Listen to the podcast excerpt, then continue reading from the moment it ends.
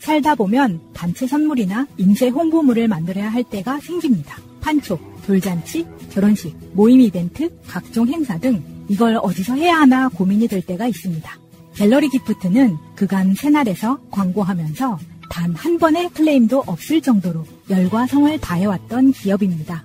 심지어 대표님의 고객에 대한 감동적인 사연까지 보내주신 청취자들도 있습니다. 단체 선물, 인쇄 홍보물, 이제 갤러리 기프트에서 해보세요.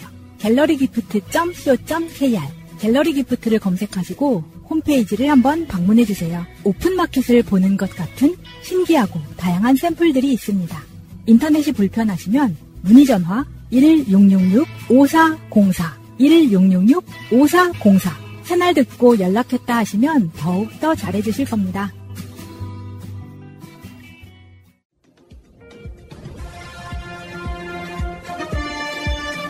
꼭 알아야 할 어제의 뉴스. 우리 경제의 지난해 4분기 경제 성장률은 마이너스 0.4%로 2020년 2분기 이후 10분기 만에 역성장입니다. OECD 회원국 평균 성장률인 0.3%보다 한참 떨어지는 수치이자 현재까지 분기 성장률이 발표된 29개국 중 다섯 번째로 낮은 수준입니다.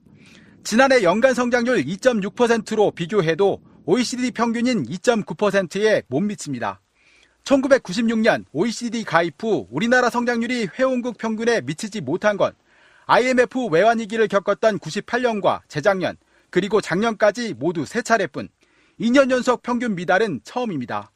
우리 같은 경우는 주력 산업이 지금 어, 상당히 약화된 지금 사이클에 들어가 있거든요. 이 부분이 다른 평균적인 부분에 비해서 경제 성장률이 낮게 나타나는데 영향을 주고 있는 것으로 평가됩니다. 다만 일시적 현상일 수 있다는 시각도 있습니다. 2020년과 2021년 코로나19로 인해 경제가 크게 흔들린 다른 회원국에 비해 우리나라는 선방을 했기 때문에 회복기 성장률 역시 높지 않다는 겁니다. 코로나 때 OECD 대부분 나라들이 상당히 마이너스 성장을 했잖아요. 그러니까 코로나를 이제 벗어나면서 굉장히 성장률이 이제 높게 나타나는 이런 현상이 발생을 할 수밖에 없거든요. 문제는 올해입니다. 한국은행은 최근 올해 우리 경제 성장률 전망치를 기존 1.7%에서 1.6%로 내렸는데 작년 성장률 2.6%보다 40% 가까이 떨어진 수치입니다. 하반기엔 나아질 거란 예상이 지배적이지만 변수가 많습니다. 하반기 이후에는 성장세가 점차 나아질 것으로 전망되지만 주요국의 통화 정책, 중국 경제의 회복 상황, 국내 부동산 경기 등과 관련한 전망의 불확실성이 큰 것 또한 사실입니다. 국제통화기금도 지난 1월 세계 경제 성장률은 2.9%로 기존 전망보다 0.2%포인트 올렸지만 우리나라 성장률은 1.7%로 0.3%포인트나 깎았습니다. 무역 수지 악화와 더불어 고금리로 인한 소비 회복 둔화의 영향이 클 걸로 봤기 때문입니다. MBC 뉴스 박철현입니다. 산업통상자원부는 지난달 수출액이 전년 동월 대비 7.5% 감소한 501억 달러라고 밝혔습니다.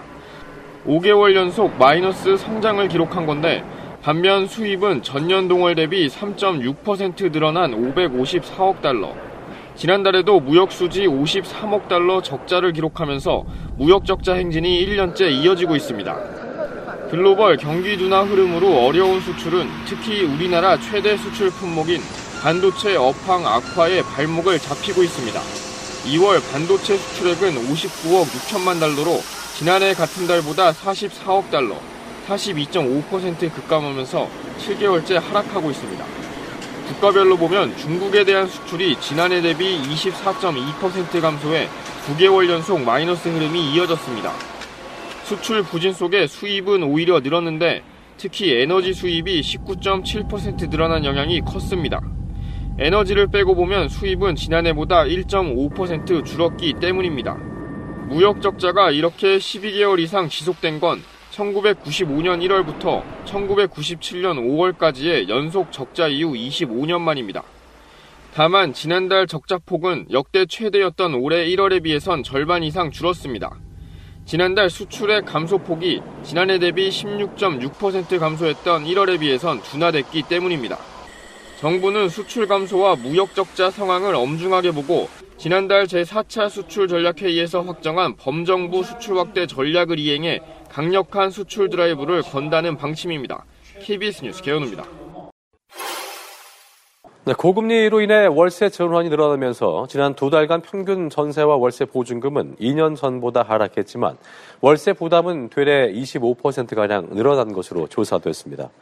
연합뉴스와 부동산 R114가 지난해 12월과 올해 1월 두 달간 국토교통부의 전월세 신일거래가 신고 자료를 분석한 결과 이 기간 중 전국 아파트 월세 계약 총 7만 510건의 평균 월세액은 65만 원으로 2년 전 같은 기간에 비해서 24.9% 증가했습니다. 반면 전국 아파트 평균 월세 보증금은 1억 2,224만 원으로 2년 전보다 10% 줄었고 전세 보증금 평균도 3억 566만 원으로 3.7% 하락했습니다. 우리 국방부에 이어 미국 정부도 한미 간 포탄 판매 협의가 진행 중이라고 확인했습니다. 마틴 메이너스 미 국방부 대변인은 미국의 소리 방송에 미국 정부는 한국의 방위 산업체가 미국의 탄약을 판매하는 가능성을 논의해 왔다며 이런 논의가 영내 위협에 대응하는 우리의 방어 태세를 훼손하지 않을 것이라고 밝혔습니다. 다만 이번 포탄 거래가 우크라이나 지원을 위한 목적인지는 언급하지 않았습니다. 미국은 현재 포탄 재고 확보 차원에서 우리 방산업체로부터 포탄 약 10만 발의 수입 방안을 협의 중인 것으로 알려졌습니다. 안철수의 진심이라며 페이스북에 올린 글입니다. 이번 전당대회는 여러모로 낯설다면서 대통령실과 비대위, 선관위 모두 공정하지 않다고 느끼는 건 자신만의 피해의식이냐고 적었습니다. 윤한연대에 대한 정무수석의 지적에 대해선 대통령실의 부당한 개입이라고도 했습니다. MBC와의 통화에서도 안 후보는 참아왔던 비판을 쏟아냈습니다. 우선 노골적으로 대통령을 앞세우고 있는 김기현 후보에게는 말 한마디 않고 대통령실이 자신만 문제 삼았다고 했습니다. 윤심 판 거는 다른 후보가 많이 팔았는데 그분은 공격 하나도 안 당했죠. 그 과정도 모멸적이었다고 했습니다. 정무수석까지 나서가지고 가만히 있으면 아무 일도 없을 거라고 사실 모멸적인 발언인데 당 선거관리위원회 역시 땅 투기 의혹을 제기한 황교안 후보가 아닌 안 후보만 경고했다고 비판했습니다. 사실 그 문제 맨 먼저 꺼내고 강하게 꺼낸 건 황교안 전 대표가 하셨고 그 다음에 저는 거기에 대해서 해명의 기회를 드린 건데 오히려 경고는 저만 받았거든요.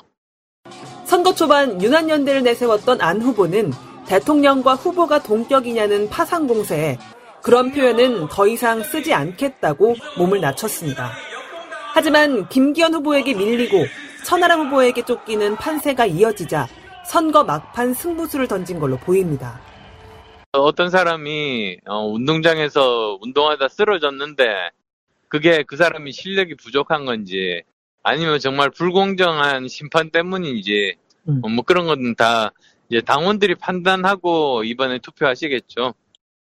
이에 대해 당 선관위는 근거 없는 비방을 하지 말라는 일반적인 자제력만 내렸을 뿐 안 후보만 겨냥한 적은 없다고 반박했습니다. 여기에 당 지도부도 선관위가 전당대회 운영을 공정하게 잘 하고 있다고 거들었습니다. 대통령실은 당무 개입은 하지 않아 공식 입장은 없다면서도 그동안 조용히 있다가 왜 이제와 이러느냐고 불쾌감을 숨기지 않았습니다.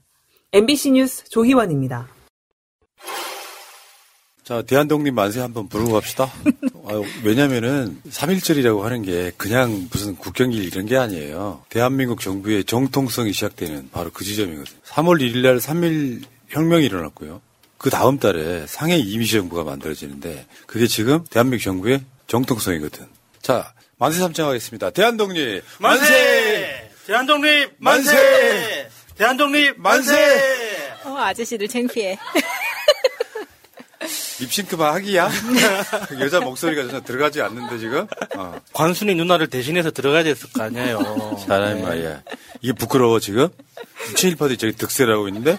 근데 이런 측면이 있어요. 알고는 계시라고. 그러니까 애국가나 태극기가 다 친일파들이 만든 그런 측면이 있어가지고 실제로 운동을 좀 제대로 하시는 분들은 태극기나 애국가를 부정하는 분도 계십니다만 현실이 어쩔 수 없는 거지. 이거 빼고 다 빼면 뭐- 뭐가 남아요? 그러니까 이게 이제 그 침략적 지배를 당했던 나라들이 가지고 있는 공통적인 거지만 그나마 희망은 이런 침략의 경험이 없는 나라들은 완전히 계급 사회가 돼가지고 잘 사는 놈은 영원히 잘 살고 못 사는 놈은 영원히 못 사는 영국이나 프랑스처럼 된다 이겁니다. 어, 그러니까 자, 안익태 옹도 친일이 엄청났던 분이에요. 참, 네. 자, 알겠습니다.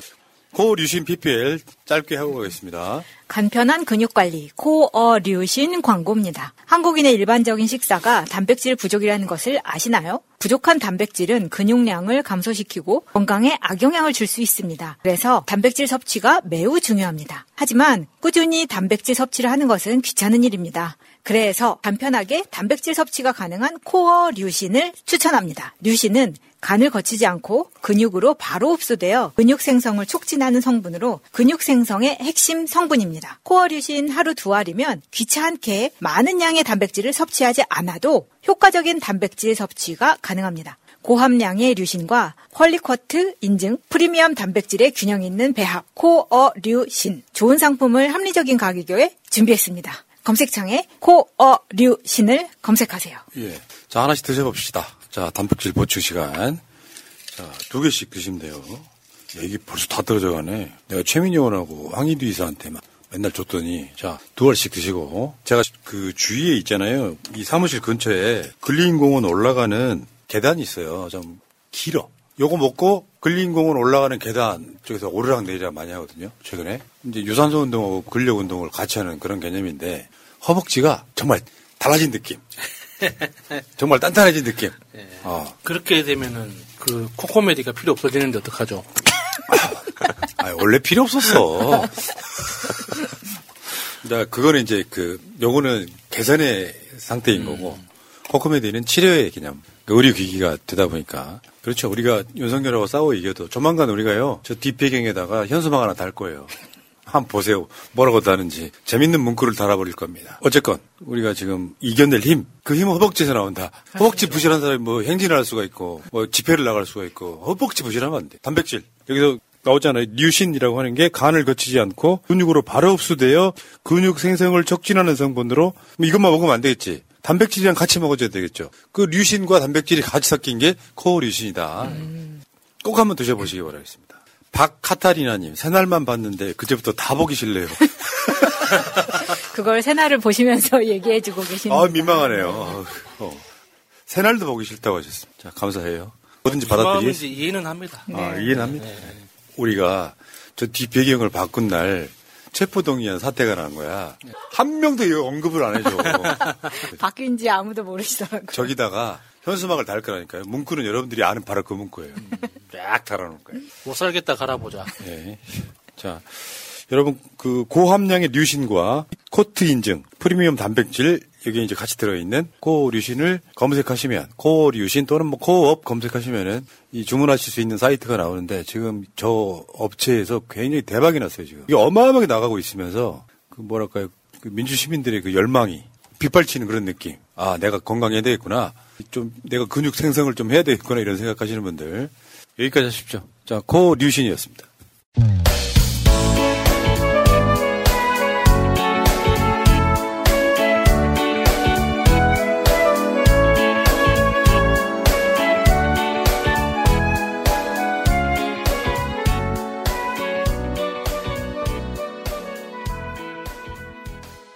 자, 방송 시작하겠습니다. 지금 제 앞에 두 분 나와 계십니다. 마차님, 안녕하세요. 새날의 마차를 맡고 있는 최봄입니다. 네. 마차님이요, 화면 보고 예쁘다고 해주세요. 본인이 북한처럼 나온다고 되게 싫어합니다.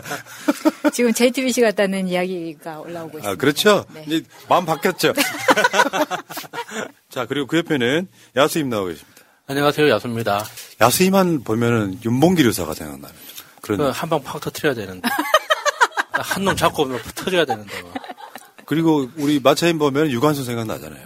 느낌 비슷해. 야수님 시계는 나랑 바꿔줄게요. 그렇지. 그, 진짜 비화가 있지, 비화. 예. 김구 선생하고 윤봉길 의사 사이에 예. 그, 그 시계 비화, 바꾸자. 시계를 바꾼 예. 비화. 슬픈 이야기입니다. 자, 3.1절 방송 시작하겠습니다. 오늘 2222회이고. 아, 그래요? 네. 2222회요? 네. 어. 채팅창을 봤는데 저희도 몰랐는데 오늘이 새날 9주년인가요?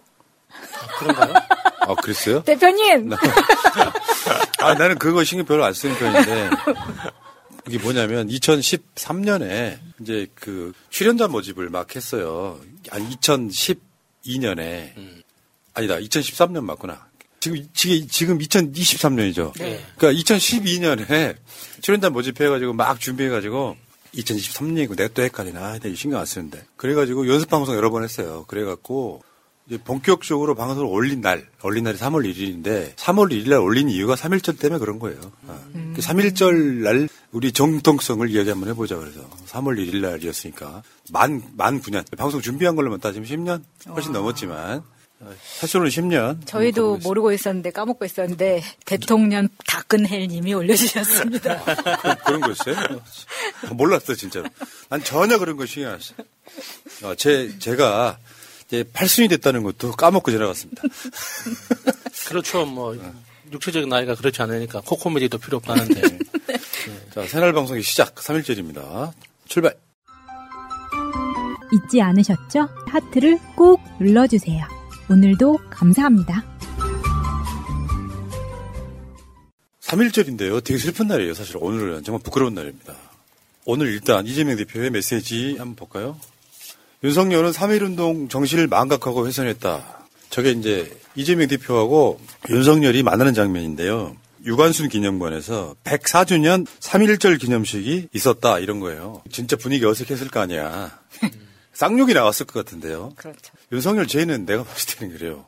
자기가 뭘 하는지도 모르는 것 같아요. 사실 그 3.1 운동에 대해서 제대로 공부를 좀 깊이 있게 하다 보면 그러니까 정말 대한민국 사람들이 대단하다는 생각을 할 수밖에 없게 되는데 이게 3일 3월 1일 하루에 일어난 일이 아니잖아요. 그러니까 3월 1일을 기점으로 해서 그 이전에 수개월에 걸쳐서 준비하는 그 작업들이 있었고 3월 1일을 기점으로 해서 그 후에 본격적인 독립 운동이 시작됐지 않습니까? 그게 이제 무력을 통해서든 어떤 문화 운동을 통해서든 그러니까 굉장히 중요하고 역사적으로 굉장히 의미 있는 날인데 그것에 대해서 과연 윤석열은 얼마만큼 알고 저 기념식에 참석해서 이상한 이야- 이야기를 했던 건지 진짜 궁금하 진짜 궁금합니다 진짜. 뭔 이야기 했는지도 한번 볼게요. 어, 그러니까 3.1절이 왜 중요하냐. 뭐 제가 역사 강사는 아닙니다만 그런 얘기 꼭 드리고 싶어요. 3.1절은 상해 인민시정부의 태동이 시작이고 7.18였던 놈들은 대한민국 사회가 일본으로부터 우리가 일본이 우리를 발전시켜줬다라고 하는 식민지 근대화론에서 건국절이 1948년이다. 8월 15일이다 이렇게. 그렇기 때문에 3.1절은 굉장히 중요한 날 중에 하나인데도 불구하고 윤석열은 자기가 뭐 하는지도 잘 모르는 그런 내용이었는데요.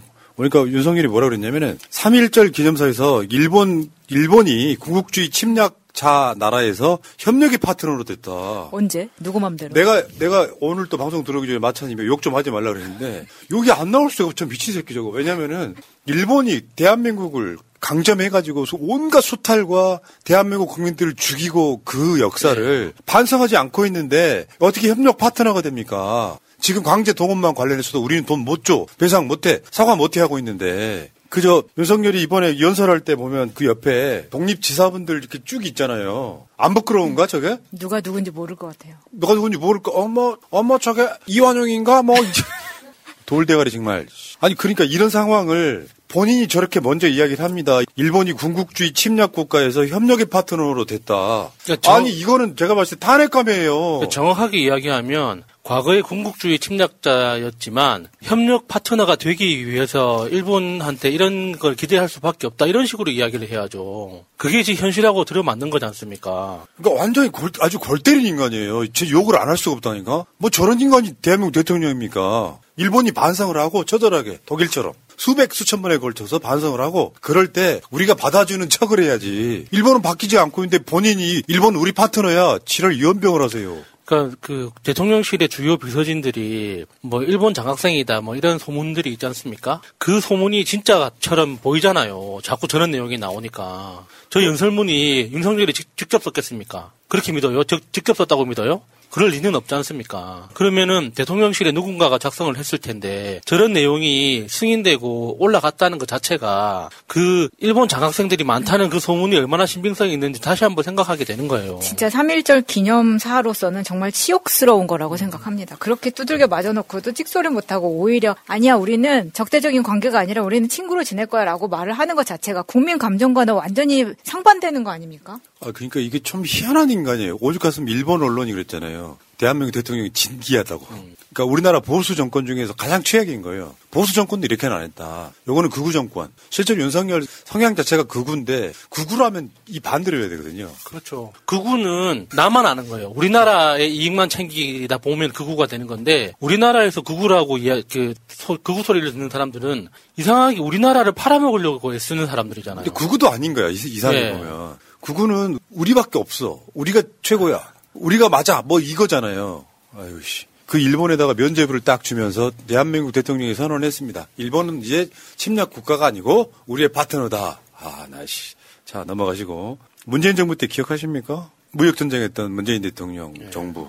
최소한 우리는 일본한테 뭐 우리도 살 만큼 사니까 배상 바란다 이런 건 아닐 거예요. 과거사에 대한 처절한 반성. 다시는 그런 방식으로 침략하지 않겠다. 아주 일본이 태평양 정리 때 했던 짓은 거의 폐륜에 가깝습니다. 가미까지가 뭔데 청소년들 데려다가 훈련시켜가지고 비행기로 박아버리는 건데 그렇죠. 그래서 마약 먹인 다음에 가미까지만 있는 게 아니에요.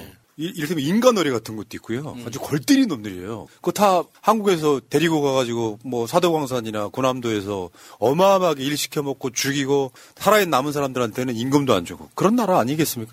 근데 지금 국민의힘이 정진석이 비대위원장이란 말이에요. 당대표 격. 정진석이 얼마 전에 했던 이야기 다시 한번 상기시켜 드릴게요. 조선은 왜 망했을까? 일본군의 침략으로 망한 걸까? 조선은 안에서 썩어 문드러졌고 그래서 망했다. 일본은 조선 왕조와 전쟁을 한 적이 없다.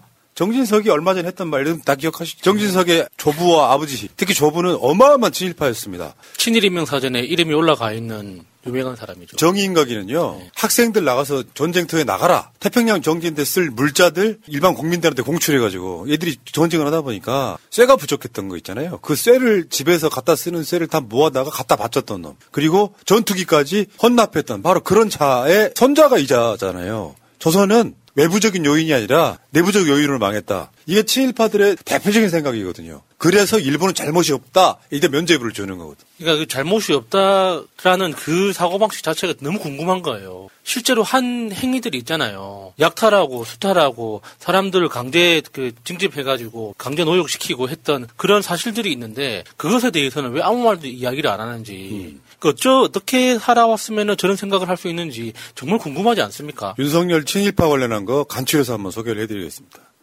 2022년 2월 25일 요사시엔 일본 자위대가 한반도에 들어올 수 있다. 정말 무서운 생각. 2022년 9월 30일 한미일 합동군사훈련 그것도 미국은요 일본 해군으로 명명을 하고 미국은 동해를 일본으로 명- 변경을 합니다. 일본 해군이 아니고 자위대 자위죠 해상 자위대. 윤석열이 저런 식으로 지금 앞장서서 일본을 실드치는 역대급 내공도 친일파라는 말씀드리고요. 그 다음 거 한번 보여주세요. 일본 잘못을 가려주는 윤석열은 가려준다, 덮어준다. 현대판 친일파. 방사능 오염수 방류 정치적으로 볼 문제 아니다. 죽창가를 부르다가 한일 관계가 여기까지 왔다. 한일 관계가 망가진 건 현 문재인 정부 때문이다. 한일 관계는 그랜드 바겐으로 풀어야 된다. 그러니까 그랜드 박인이 뭡니까? 싸게 판다는 거잖아요. 어처구니 없네. 그러니까 일본 이러는 거예요. 야스쿠니 참배는 관습이다. 후쿠시마 오염수 논의는 비공개한 윤석열 정부. 일본한테 그냥 한국 그러니까 이- 이런 놈들이 조선 말이었으면 을사오적 되는 겁니다. 윤석열 아버지 이번에 윤- 윤석열이 연세대 졸업식에 간 게 아버지가 근무했기 때문이라는 이야기가 있죠. 윤기중 전 연세대 명예교수, 문부성 1호장 학생. 일본이 한일 관계가 풀리기 시작하면서 우리 해방 이후에 풀리기 시작하면서 대한민국에서 일본으로 유학을 하면 전액 장학금 주면서 친일파를 만들었던 바로 그 역사가 뉴라이트로 연결되는 거거든요. 그러니까 뉴라이트의 아들, 뉴, 뉴라이트를 다시 말하면 친일파들. 그러니까 저기 친일파에서 친자가 일본하고 친하게 지낸다는 뜻이 아니라 저 아비 친자잖아요. 그러니까 일본을 아버지로 모신다 는 뜻의 친일이라는 거예요. 그러니까 친미라는 게 일- 미국하고 친하다는 게 아니라 미국을 아버지처럼 모시는 그런 사고방식을 말하는 거니까 친일파 자체가 굉장히 그러니까 좀 분노를 일으키는 표현이거든요. 근데 이게 우리가 단순히 일본하 일본을 좋아한다. 일본하고 친하게 지낸다라는 의미로만 바라보면은 저게 뭐 그렇게 심각한 뜻인가 의문을 가질 수도 있습니다. 예. 사실은 그게 아니거든요.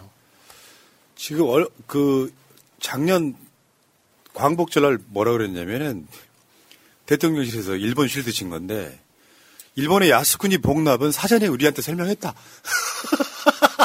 그러니까 상관없다는 거야. 아이씨, 야스쿠니 신사라는 게 전범들이 합사되어 있는 것이야.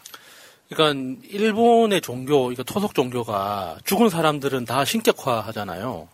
그래서 이렇게 집안에 사당을 따로 만들어서 모시는 이제 그런 게 이제 뭐 일본의 문화로 토속 문화로 잡혀 있는데 야스쿠니는 그 신전들 중에 신사라고 부르지 않습니까? 그 신사들 중에 전쟁에 참여해 가지고 큰 공을 세웠다고 인정되는 사람들만 따로 모은 거잖아요. 그러니까 그게 분노스러운 지점이에요. 그 그러니까 태평양 전쟁을 일으켰던 그 사람들이 그 일본 입장에서 공을 세운 사람들이라고 아직까지 기리고 있는 거잖아요. 우리나라로는 국민묘지 같은 그런 개념이죠. 예. 그러다 보니까 윤석열이 납작 엎드려서 일본 형님들 잘 봐주세요 하다 보니 일본이 이런 지경에 이르렀죠. 기시다 발언, 한일 관계, 노력하자가 아닌 노력하라. 한국은 노력해! 너희들이 우리들이랑 친하게 지내려면 노력해! 이거예요, 지금. 그러니까 저기, 저 때부터 그, 그 강제 노역 그 대법원 판결에 대해서 그렇지. 어떻게 배상할 것인가 한국 정부가 정확한 안, 안을 가지고 와라. 그 메시지가 담겨 있던 거잖아요. 저런 발언 자체가 종주국을 뜻하는 건데 이것에 대해서 대통령실이 아무런 항의도 하지 않았던 걸로 기억합니다. 그러니까요. 야, 한국 노력해. 그러면 최근에 나오는 이야기죠. G7, 일- 도쿄에서 열리는 G7, 어, 초청해줄게. 숟가락 하나 얹어줄게. 다 진짜, 아우. 아우, 내가 어처구니가 없어. 웃음도 안 나온다, 지금. 진짜 저 테이블 끝에 의자 하나 놔줄게. 지금 이, 이 형편인 거예요. 윤석열 이 모질한 인간아, 다음 사진 한번 봐. 여기 강제동원에 동원된 우리나라 10대 소녀들입니다. 뭐 전쟁에 끌려가는 건 두말할 것도 없고요. 저런 저런 사람들이 강제 동원에 끌려가는데 나이가 12세, 3세, 4세 이런 소녀들이에요. 그 소녀들을 자라서 양금덕 할머니 같은 분이 지금도 살아 계시는 거예요. 근데 이 양금덕 할머니한테 훈장 서운하는 것조차 일본의 눈치를 보느라고 서운을 했죠. 취소해 버리는. 야, 그래 지금 이번에 전범기업 배상하는 거 있잖아요. 대한민국 국민들 진짜 뿔났죠 지금. 일제 전범기업 배상 책임 왜 한국이 뒤집어쓰나. 굴욕적 한일 협상 중단하고 박진 장관 사퇴하라. 박진 늘 것도 없어 저거는. 윤석열 사퇴하라지. 그렇죠.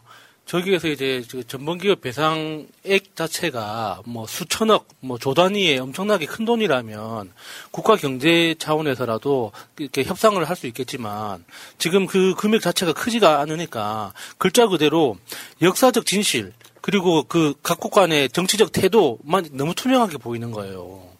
그러니까 지금 일본에 대해서 진짜 분노스러운 거 그리고 한국 정부에 대해서 더 분노스러운 건 대한민국의 역사적인 그리고 헌법적 자존심을 그냥 다 내려놨다는 겁니다.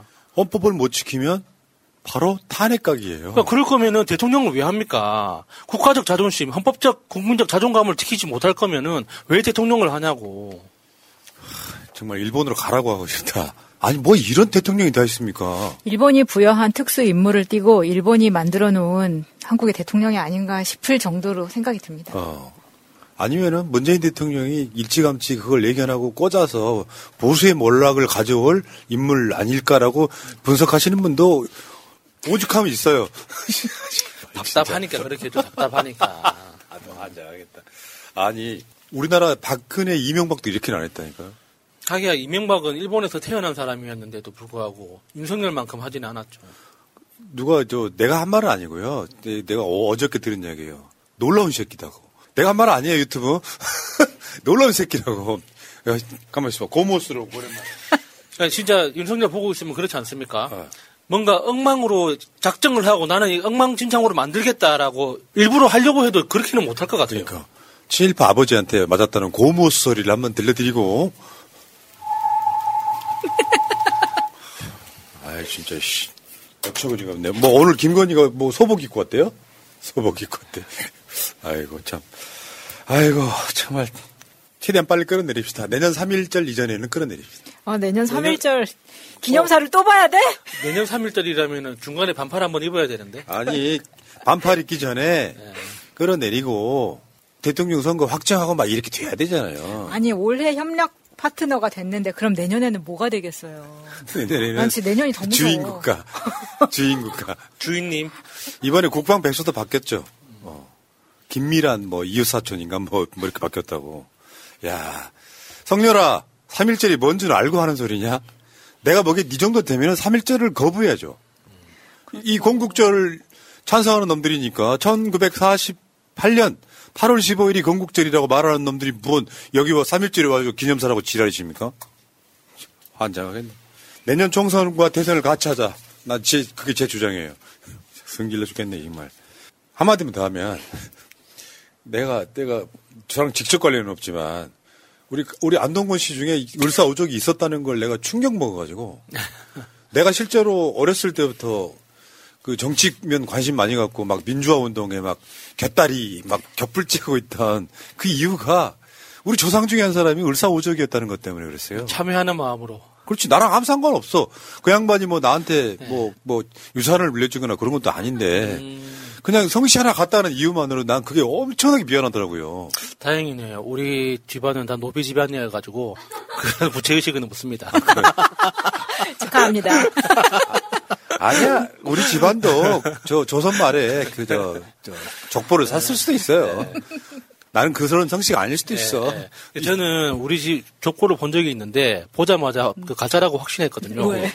너무 정리가 잘 돼 있는 거예요. 우리나라처럼 전쟁 겪고 문서 관리가 안 되는 나라에서 이렇게 500년 전 사람까지 깔끔하게 정리가 돼 있다는 건 아 이거는 가짜구나 확신했습니다. 자, 알겠습니다. 여러분들도 조상 중에 친일파 있어요. 없는 집안이 어디 있겠어.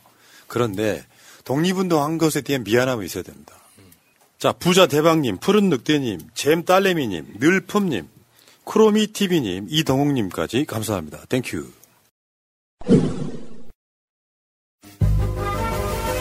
코코코코코메디 자신감이 달라져요 코코코코코코메디 되찾은 청춘 의뢰의 느낌 코코코코코코메디 밥상이 달라져요 코코코코코코메디 되찾은 시론 너무나 좋아 코코메디 대표 번호 080-255-0000 이상민이 행안부 장관 이상민일까요? 민주당 의원 이상민일까요? 어떤 경우에도 졸라 빡치네요. 어, 그러니까. 어, 이재명 셰프 동의한 찬성표 빙산의 일각이다. 당대표도 내려놔야 된다. 이런 이야기를. 아우 저 사람은 늙지도 않아. 저 때나 지금이나 비슷하잖아요. 아니, 아니, 아니. 요거는 최근이에요. 아 그래요? 어, 지금. 그러니까 이상민이 이재명 당대표 내려놔야 된다. 이 이야기를 하고 있는 거고요. 노골적으로 이재명 대표의 사퇴를 지금 압박하는 게 비명계 이야기인데 여러분 딱 기다리세요. 존나 패드릴 거야. 근데 그 이상민이요. 무려 7년 전에 뭐라고 했는지 한번 볼까요? 이상민 문재인 대표직 고수 박 대통령과 다를 바 없다. 내려놔야 된다. 봐요. 지금 지금이 더 젊어 보이잖아요. 어. 저 때가 더 늙었구만. 이상민 씨는 내가 보기에 고질병이야. 문재인 당대표 내려놔야 되고 이재명 당대표 내려놔야 되고 뭐 이 아나키스트야? 무정부주의자야? 그러니까 이게 민주당하고 민주당이 저쪽에 있는 국민의힘 있잖아요. 그러니까 새누리당류당 그쪽하고 정말 이상하게 다른 문화가 뭐냐면 저 새누리당류당의 애들은 공천을 받기 위해서 당 대표를 빨아줍니다. 최선을 다해서 협력하고 빨아주고 열심히 하는데 민주당류의 인간들은 이상하게 내가 공천을 받기 위해서 대표를 때려요. 맞아. 왜 그러는 그게 거야? 그게 옛날부터 문화로 자, 자리 잡힌 거예요. 그래서 그러니까, 어. 대표를 때리면 나는 공천 받는다는 게 일종의 문화로 자리 잡힌 거예요. 근데 여러분들 생각 틀렸어요. 나는 이상민 의원이 좋아 죽겠어요. 대통령 된다는 인정하고 있잖아, 지금. 그러니까 이상민이 문재인 물러가라 하면은 문재인 대통령 되니까 이분은 내가 봤을 때 코도의 어떤 그 뭔가 쓰는 게 아닐까라고. 아, 정, 정치적 점쟁이. 아니, 그렇게 생각하지 않으면 내가 못 살겠어, 지금. 그냥 우리 정치적 점술사로 인정해 줍시다. 어. 이상민이 나가라 하면은 대통령이 된다. 아니 근데 이상민 의원이 지금 5선이잖아요. 그러면 20년 동안 국회의원을 했던 사람 아닙니까? 근데 어떻게 7년 전에 하는 이야기나 지금 하는 이야기가 똑같은데 국민한테 이재명만큼 선택받은 적은 없잖아요. 네. 항상 그 자리에 있어서 그 자리에 있으면서 쓴소리만 하는 겁니다. 그러니까 그런 주변인으로서. 캐릭터가 있어요.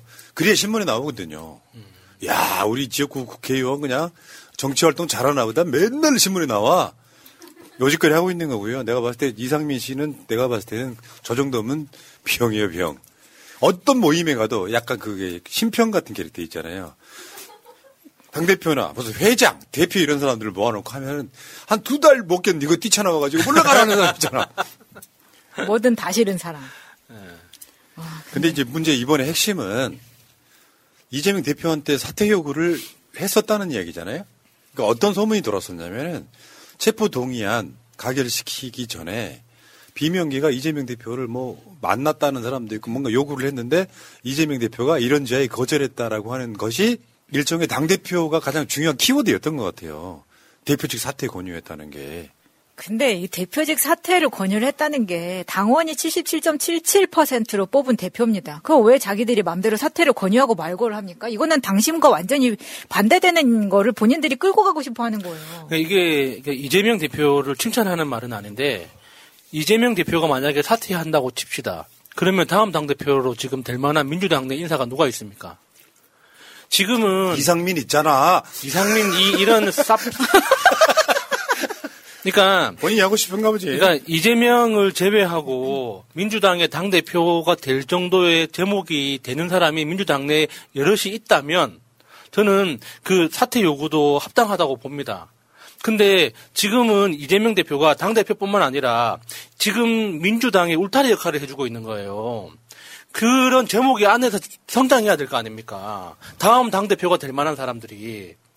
그래 그런 시, 간이 되, 도록 그러니까 외풍을 막아주는 역할까지도 동시에 하고 있는 건데 만약에 지금 이재명 대표가 날라가 그러면 누가 당 대표 할 겁니까? 누가 당 대표가 되더라도 그 리더십을 누가 믿고 따라갑니까? 내가 항상 하는 말이잖아요. 이재명 대표가 대표직을 내려놓게 되거나 이런 상황이 되면 민주당 망한다고. 현재는 이재명이 바로 민주당이고 민주당 이재명이 상태인데 그중에 이제 아주 일부죠. 사실 지금 이상민이 뭐 민주당 169명 중에 한 명일 뿐이고 비명계 다 합쳐봐야 전체적으로 20%가 안 되는데 근데 이런 거예요.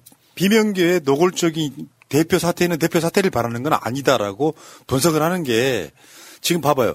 이재명이 엎드리지 않으면 다음 체포 동의안은 무조건 가결이다 이렇게 하는 이유가 공천 문제라는 거잖아. 지금 많은 사람들이 분석은 공천을 잘 받기 위해서 대표직 사퇴를 걸었다 이, 이 이야기인 거잖아요 지금. 그런데 우리들 입장에서 이제 기분 나쁜 게 그 민주당 당 대표들이요 임기를 채운 역사가 별로 없어요. 제가 알고 있기에 처음으로 임기를 채운 사람이 추미애 대표죠. 이해찬 대표도 채우지 않았던가요? 그 다음이잖아요. 그러니까 추미애 대표가 임기를 채우고 이해찬 대표가 임기를 채우고 그 다음 대표 이낙연 못 채우고 대선 나갔고 그 다음에 송영길도 못 채우고 대선 나갔고. 그러니까 민주당이 거실병 중에 하나가 대표를 흔들어서. 성격 같아서는 예를 들면 노무현 대통령 같으면 이렇게 흔들면 알아있어 이 새끼들하고 나가버리는 스타일이고 이재명 대표는 정반대 캐릭터예요. 도오기가 생겨가지고 그래? 나 더 이상 안 나가. 요 요렇게 이렇게 부딪히고 있는 거라고 보는데 지금 저쪽은 대표직 사퇴를 걸고 그 뒷내에서는 공천권을 보장하라라고 하는 그게 포함되어 있다는 거지. 지금 여러분들 기억하시겠지만 이해찬 대표가 180석 얻었을 때 이해찬 대표가 했던 게 뭐냐면 바로 공천 룰 확정했던 거예요. 그래서 지금 제가 알고 있기는 그렇거든요. 그 이해찬 대표가 만들어 놓은 공천 룰을 이재명 대표는 건드리고 싶은 생각이 없어요. 공천 룰을 미리 확정을 해놓고 이, 그 부분에서 우리한테 불리한 공천들 만들지 말라라고 하는 요구가 이재명 당대표 사퇴라는 목소리로 나오고 있다. 이 이야기가 가장 정확한 분석이다. 저는 그렇게 보는 거예요. 아니 근데 이게 그래서 시스템 공천이라고 하잖아요. 근데 본인들한테 불리한 공천이라는 게 뭐가 있습니까? 저는 그 말이 되게 웃기는 게 경선 나가 경선 하면 내가 떨어질 것 같다. 그러니까 자기가 지금 실력이 안 되는 이유에 대해서 먼저 이야기를 해야 되는데 그게 안 되니까 내가 공천 받아야 돼. 내가 공천 못 받으면 내가 반명이라는 이유 때문에 공천 못 받은 거야라고 지금 이야기하고 싶은 거죠. 본인의 실력을 지금까지 보여준 게 뭐가 있습니까? 미디어 특위를 똑바로 했어? 미디어 특위 하나만 이야기를 해도 열받아요. 네. 그러니까 어쨌든 딱 그거 아니에요. 수사 내용은 모르겠고 증거가 있건 없건 당신 수사받고 있으니까 당에 부담되니까 사퇴하라 이거 아닙니까? 논리가 없어 논리가. 그러니까 그렇지 않아도 대선 경선하고 당대표 경선 등에서 계속 압도적으로 졌단 말이에요. 그러니까 나 이- 본인들 스스로는 이재명 대표를 대표로 인정하지 않는 그 흐름 속에 누군가가 아주 악의적으로 정치 탄압용으로 수사가 들어왔어. 당신 수사받으니까 내려놔야 되는 거 아니야? 그 논리예요. 예. 이게 논리에 뭐야? 방구죠. 논리가 아니죠. 그건. 그러니까 그 수사 받는다는 핑계 플러스 본인들이 보기에도 이 체포 동의안이 말이 안 되는 건 알고 있지만 이게 내가 반대를 그러니까 가결을 함으로써 나의 어떤 그 주장을 펼치고 싶다라는 거잖아요. 근데 이게 너무 바보 같은 게 그렇다고 해서 본인이 난 내가 가결에 투표를 했어요라고 말을 할 수도 없는 상황인 거잖아요. 네. 근데 이걸 약간 기시감이 있는데요. 이걸 보고 즐기는 거예요. 사진 한번 보여드릴게요. 오른쪽이 노무현 대통령 검찰 출석했을 때 보고 즐기던 자들. 왼쪽이 소위 말하는 비명계들 옥상에 모여가지고 뭔가 즐기는 느낌? 한번 봐봐요. 똑같죠. 저기 뒷모습에 누구누구인지 보이죠? 최소한 두 명은 누군지 알겠다. 맨 왼쪽에 있는 사람이 윤영찬 뒤통수. 어. 그리고 그 건너편에 얼굴 반만 보이는 사람이 이원욱이잖아요. 그렇죠. 이- 이런 느낌이야. 자기들이 재밌나 보지? 지킬 생각은 없죠. 동아일보 출신의 네이버 사장을 했다는 윤영찬은 미디어 특위에서 무엇을 했을까? 항상 궁금합니다. 자, 이야기 들어보니까 일부 비명계가 전화를 돌리면서 조직적으로 표를 모았다라는 이야기가 나와요. 이거, 어, 저, 김성환 정책위 의장이 한 말입니다. 전화 돌리면서 조직적으로 표를 모았다.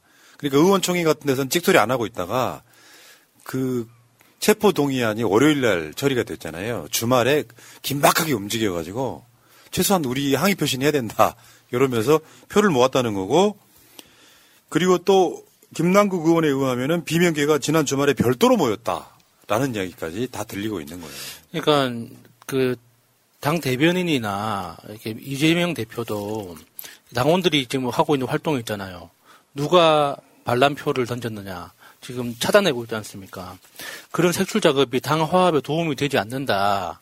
이렇게 좀 뭐 자제해달라 그렇게 이야기를 하는데 저는 그분들은 그렇게 이야기할 수밖에 없는 입장이라고 보고 저는 저렇게 그 당대표 그 구속 동의, 구속 동의안 그에서 이제 가결 또는 무효표를 던진 그 사람들을 반드시 찾아내야 된다고 보거든요. 그 사람들은 당원으로서의 자격이 없는 사람들입니다. 당이라는 게 뭡니까? 정치 결사체잖아요. 정치 결사, 내, 나와 뜻을 같이 하는 사람들끼리 모여서 뜻을 모으는 건데, 거기에서 배신을 한 거란 말이에요. 그것도 이중으로 배신을 한 거잖아요.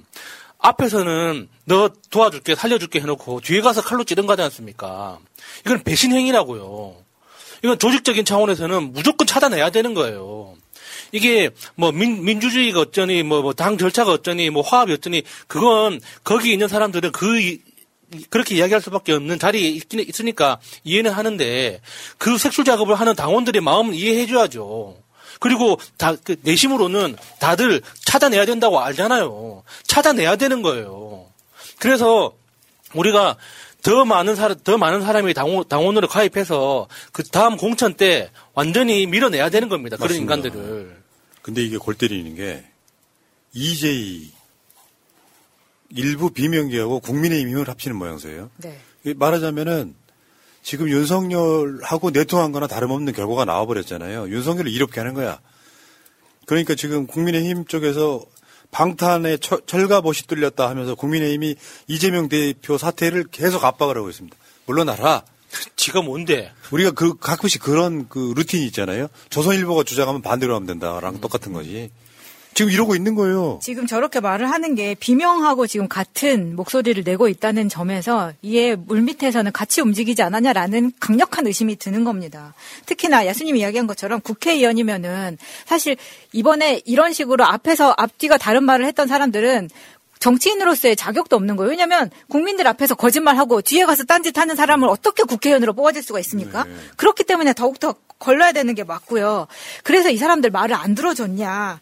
지난주에 의원총회 할 때 이재명 대표가 나가 있으면 좋겠다고 해서 이재명 대표가 나가 있는 상황에서 의원총회까지 열어줬습니다. 그러면 자기들끼리 무슨 이야기를 했는지 그 안에서조차도 부결시키는 방향으로 갔음에도 불구하고 자리를 마련해줬음에도 불구하고 이런 결과를 나왔고 심지어 그 전에는 당론 채택에 대한 이야기도 있었어요. 당론 채택을 하는 게 이게 너무 개인 개인적으로 투표를 할 수 있는 상황에 대해서 당에서 너무 쪼고 들어가는 거 아니냐라고 했는데 앞으로는 당론 채택을 하지 못하게 되는 당위성도 이 사람들 때문에 할 수가 없는 겁니다. 음, 표단속을 철저하게 할 수밖에 없게 된 거예요. 그러니까요. 결국은 이건 뭐냐면은 이재명 대표가 그때 그 기자간담회에서 한 말이잖아요. 깡패 날뛰는 무법천지에는 대문을 닫아야 된다. 그러니까 정상의 상황이 아니기 때문에 체포 동의안에 대해서도 본인이 했던 대선 때 공약과는 다른 개념. 정치 보복이 뻔해 보이고 정치적 위상으로만 따지면 대한민국 서열 2위인 사람을 네. 증거도 없이 올가매는 거라면 이재명이 싫어던 민주당 당원이나 국회의원이었다면 무조건 지켰어야 되는 거예요. 다시 말씀드리지만 이 측들께서는 원천적으로 이재명 대표 싫어하니까 그냥 어쩔 수 없는 거라고 치지만 민주시민 사회에서 지금 윤석열이 잘하고 있다고 보는 사람 한 명도 없잖아요. 예를 들어서 그 중에 일부 비명계는 친문이라고 자기들 칭하는 사람들이 있잖아요. 그 사람들이 봐도 문재인 대통령에 대한 수사는 정치적 탄압이고 이재명 대표에 대한 수사는 정당한 거야? 근데 그 모든 맥락이 다 맞아 떨어져 버렸다는 이야기로 보면 될 것 같고요. 어쨌건 여기 보시면은 비명계 의원들 하는 말 한번 볼까요? 이 대표를 장시간 만나면서 하고 싶은 얘기를 거의 다 했다. 나만 그랬다. 그랬나? 다른 의원들도 유사한 이야기를 했다. 거기에 대한 응답이 지난주 목요일 기자 간담회였다. 그렇게 많은 사람이 그렇게 이야기를 했는데 본인한테는 그냥 일고의 가치도 없는 이야기였던 것이다. 아마 대표 사퇴 이런 이야기를 했는데 기자 간담회에서는 전혀 다른 이야기를 했다 이런 얘기죠. 그러니까 저게 얼마나 어린애 같이 유치한 소리입니까? 당대표 사퇴 이야기를 했, 했다면 그거는 대표 입장에서는 OX의 문제잖아요. 중간이 없는 거잖아요. 그러니까 당연히 거부를 했, 거부를 했으면은 거부를 했는가 보다 했는데 자기가 한 이야기가 엄청나게 중요한 이야기였다고 지금 착각하는 거 아닙니까? 저게 진짜 저거는 어린아이의 태도지 저게 어떻게 어른입니까 저게. 근데 이런 측면도 있습니다.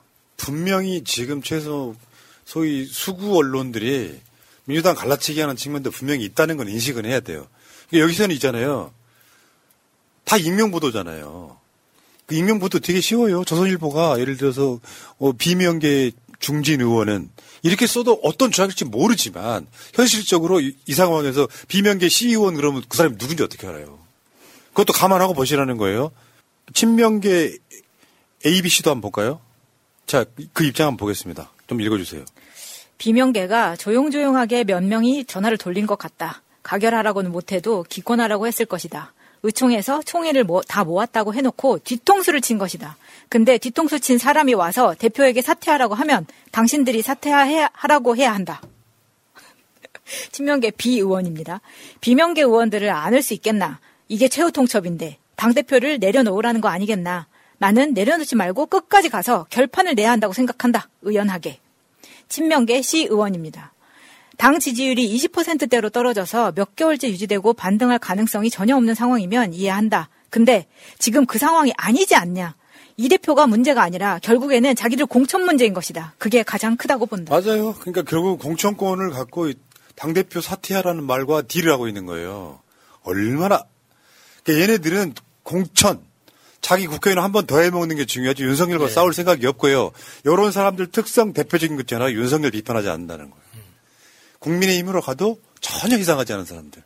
그런 사람들이 지금 민주당의 국회의원 일부다. 최대 한 38명은 있다. 이렇게 보시면 될 거고.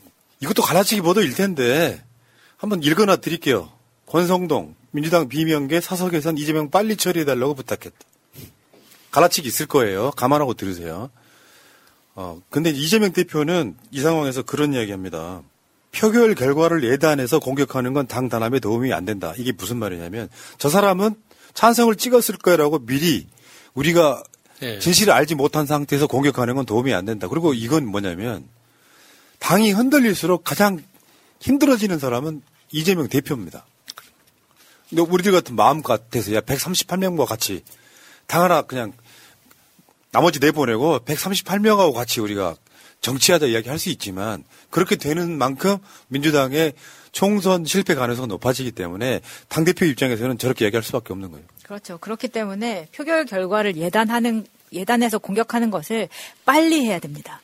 근데, 근데 이런 거 있어요. 그 언론들은 계속해서 이제 본격적으로 어제 오늘부터 이재명 대표 사퇴를 외치는 기사를 막 내고 있잖아요. 네. 근데 민주당 내 실제로 들어가 보면 완전 소수인 거예요.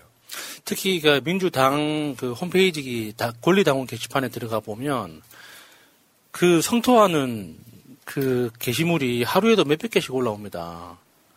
왜 이번 그 그러니까 체포 동의안 결과가 왜 이렇게 됐느냐. 민주당이 이렇게 배신자가 있는 줄 몰랐다. 이렇게 반대로 뒤집으면 이재명 대표에 대한 리더십은 다들 경고하다는 전제하에서 그런 글이 나오는 거거든요. 만약에 진짜 이재명 대표의 리더십에 문제가 있었다면 당원 게시판에 그런 글이 올라오겠습니까? 이재명 비판하는 글이 더 많이 올라왔겠죠. 근데 그거 아니거든요. 당 내부는 그 경고합니다. 다만 국회에서 활동하고 있는 그 기득권 세력들이 자기의 기득권 세력을 더 연장하기 위해서 민주당이 어떻게 되든 상관없이 자기 이익만 추구하다 보니까 이런 사단이 난 거죠. 근데 지금 비명이라고 하는 사람들이 어떻게 보면은 친문의 리스트하고도 거의 비슷한 사람들이잖아요. 근데 이 사람들이 문재인 대통령을 지켰습니까? 저는 양산 사저로 문재인 대통령 들어가고 나서 그렇게 악질적인 집회가 일어나고 있는데 현역 국회의원으로 있던 사람들 도움 하나도 안 줬어요. 그런데 지금도 보시면은 이재명 대표에 대한 선의도 의리도 없는 거를 보면 이 사람들은 다 본인의 주군이라고 생각한 사람들한테 애초에 신이라는 거 없고 지켜줄 생각도 없다는 겁니다. 무조건 공천, 본인의 아니만 생각하는 사람들이에요. 그 이번에 두 번째로 보여줬다고 생각합니다. 그러니까 내가 이런 사람들이 말 기회주의자 이렇게 부릅니다. 자기 권력, 자기 자리 이런 것 때문에 계속해서 어떤 기회를 보면서 이쪽에 섰다가 저쪽에 섰다가 하는 이런 상황인데 이거는 분명히 다른 걸 떠나서 우리한테 불리한 공천룰 만들지 마. 그 약속할 때까지는 당대표 사퇴를 외치겠다. 지금 당대표 사퇴를 외치는 것 자체가 역적행위예요. 윤석열이 증거 없이 보복이 들어온 사, 건인데 지금 저기 가- 강도가 집안에 침입을 했는데 거기 집주인을 뒤에서 묶고 있는 행위예요. 강도한테 당하라고. 그것만으로 용서 안 되는 거죠. 일단은. 자, 알겠습니다. 결국 저는 이 시작은요. 이낙연이 당대표 하다가 대선 나간다고 당대표를 그만두고 이낙연계 쪽에서는요. 이낙연이 후보가 될 거라고 확신했다는 거예요. 그게 지금 당대 그러니까 대선 후보 경선, 당대표 경선에 연거푸 지는 상황에서 이재명 대표를 인정하지 않는 감히 무슨 변방의 사또가 이런 마인드로 지금 경선 불복의 연장이라고 저는 보는 거예요. 지금까지는 워낙 압도적으로 되고 그러니까 찍소리 못 하고 있다가 당대표 때는 뭐 77.77%까지 갔으니까. 근데 마침 이재명 대표를 윤석열이 증거도 없이 기소하려고 하는 상황이 되다 보니까 그 핑계로 나가! 이렇게 된 거다. 이렇게 보는 건 정확하게 맞을 것 같습니다. 자, 일단 여기까지. 시리김님, 조영만님, 최미숙님, 고고식님, 감사합니다. Thank you. 이번에 보니까 정순신 아들이 그 대법원으로 가면서 확정 판결 받아 유죄를 받은 거 아니에요? 근데 정순신 아들은 수시가 아니고 정시로 갔다는 거잖아요. 수능을 봐가지고 점수 높은 데로 갔다는 거잖아요. 그렇죠. 저- 그러니까 수능 점수로만. 근데 정순실 아들 생기부에 학폭 기록이 있었다는 거예요. 서울대도 알고 있었다는 거예요. 이것도 일종의 한 일종의 입시비리 아니냐 이런. 60일이죠. 그러니까 업무방해. 업무방해죠. 아니 업무방해라고 적어도 한 차례 압수수색은 할 수 있는 건이라고 생각합니다. 그러니까 이게 그 정시라고 하더라도 생활기록부는 제- 같이 제출하게 돼 있잖아요. 그래서 생활기록부를 확인을 하는데 생활기록부상 만약에 이제 감점 요인이 있으면 감점될 수 있다. 이게 단서 조항인데 그게 과연 감점을 했느냐, 감점을 어느 정도를 한 것이냐, 이제 그걸 한번 확인을 해봐야 되는 거죠. 어, 내가 이 MBN 뉴스를 갖다 쓸지는 상상도 못 했는데요. 여러분 그거 있죠. 그건 알고 계세요. 아까 말한 그 기회주의 언론은 죽은 권력은 잘 물어뜯어요. 저것마저도 안 하면 기레기 소리 들을까봐 사실 정순 씨는 죽은 권력이잖아요. 윤석열이 살아있는 권력이지. 윤석열을 직접적으로 타격하지 못하는데 이런 방식으로 죽은 권력은 우리도 언론이다라고 막 뭔가 단독을 내고 이러는 건 속지 마시라는 거고요. 서울대 쪽 입장은 어, 다른 부분 수능 득점이 높아서 아, 일부 감점에도 지장이 없었을 것이다라고 나도 이해가 안 되는 게 저게 추정으로 이야기할 수 있는 겁니까? 저거 만약에 이런 득점 어떻게 절차가 되어 있었는지 조민 수준으로 내놔야 된다고 봅니다. 왜 학생부 조- 주광덕 같이 생기부 흔들고 하는 하지는 못하더라도 그게 불법이기 때문에 그러면 적어도 서울대에서는 객관적인 자료를 내놓을 수 있어야 된다고 보고요. 저렇게 말을 함으로써 서울대생들은 공부만 잘하면 사이코패스여도 다닐 수 있다는 이야기를 가급적으로 하고 있다고 봅니다. 저는 그 점이, 그러니까 저 해명 자체가 이해가 안 되더라고요. 그러면 학교 폭력으로 강제 전학 처분 정도를 받은 심각한 학교 폭력을 저질렀으면 뭐 10점 마이너스 하면은 그냥 다 문제가 없는 그러니까. 겁니까? 이거는 서울대 차원도 그렇지만 서울대 철학과 뭐 합니까? 철학과에 정신병자들 그- 그글그글 하다는 이야기랑 똑같은 거예요, 지금. 네, 그러니까 조민 씨 경우는 어땠을까요? 조민 씨가 그 부산대 의전원 들어갈 때인데요. 제출 서류의 영향력 분석 결과에 의하면 최종 합격자는 대부분 1단계 서류 전형의 우수자이며 2단계 면접 전형에서도 거의 그대로 상위권을 유지하고 있었으며 1단계 전형에서 대학 성적과 우수한 영어 성적이 합산으로 합격 가능 자인 조민이 합격하였으며 경력 기재자와 표창장 제출자의 서류 평가 점수가 그렇지 않은 자보다 유사하거나 낮았기에 경력과 총장 표창장이 주요 합격 요인은 아닌 것으로 판단됨. 지금 조민 씨는 입학 취소된 상태인 거죠? 아니, 그러니까 동양대 표창장이 주요 합격 요인이 안 된다는 거는 전 국민이 다 알 겁니다. 그럼에도 불구하고 합격 취소시켰고 서울대니 집안인이 압수수색 안 한 곳이 없고 중학생 일기장까지 털었잖아요. 그런데 정윤성은 뭐 합니까? 이거 중학생 일기장이 아니라 전 심지어 얘가 무슨 그 검사는 뇌물 받는 직업이라고 했잖아요. 네. 근데 아버지가 뇌물 받는 직업이란 이야기면은 아버지가 지금까지 수사한 것도 다 털어봐야 된다고 생각합니다. 이거는 뇌물을 받았으니까 아들이 이렇게 이야기하는 거잖아요. 그렇지, 그렇지. 정말 대한민국에는 법이 두 가지가 있다니까? 소위 보수에 적용되는 법, 진보에 적용되는 법. 이게 말이 돼? 근데 한동훈으로 한번 가볼게요. 한동훈이 인사 검증 업무를 맡으면서 잘못되면 제 책임이다 이렇게 이야기했는데 정순신 논란에는 책임을 회피하고 있습니다. 나 몰랐어. 뭐 이런 비읍 시읍 같은 새끼가 있냐? 뭐, 그 개인적인 가정사기 때문에 나는 몰랐다 이 이야기잖아요. 근데 그게 우스운 게 이게 5년 전 KBS에서 크게 보도가 됐다고 하지 않습니까? 그러니까는 뭐 예를 들어서 경찰청뿐만 아니라 구청, 뭐 군청, 다 시청 다 마찬가지입니다.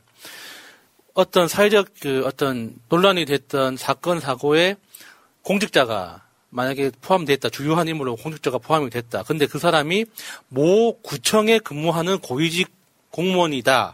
라는 이 문구만 뜨면 전국의 구청이 난리가 납니다. 저, 저 구청이 어디 구청인지부터 확인하기, 확인을 해야 되니까. 그래서 바로 부구청장, 구청장한테 바로 그 실시간으로 보고를 합니다. 오늘 이런 이런 보도가 있었는데 다행히도 우리 구청은 아니었습니다. 안타깝게도 우리 구청의 무슨 과에 누구였습니다. 바로 그 보고가 올라갑니다. 검찰은 그런 보고 안 할 것 같아요. 검찰은 우리보다 훨씬 더 심하죠, 그게. 우리, 우리란, 우리란다. 구청보다 훨씬 더 심하지. 그러니까 한동훈이가 말만 이렇게 혀를 길게 뽑는 스타일인데 그때 인사검증단 출범할 때 그랬잖아요. 국민적 지탄 커지면 제가 책임지겠습니다. 윤석열하고 똑같아 입만 열면 거짓말이야. 그런데 범국민적인 분노를 자아낸 이 사건에 대해서는 정순신 논란은 전혀 알지 못했다. 이거는 인사를 책임지고 있는 법무부 장관 그리고 일주일 동안 미국 가서 인사 검증 시스템에 가서 처 배우고 오셨다는 분이 할 말은 아니죠. 그러니까 저건 명백한 거짓말이에요. 그러니까 한동훈하고 정순신하고 연수원 동기라고 하지, 하지 않습니까?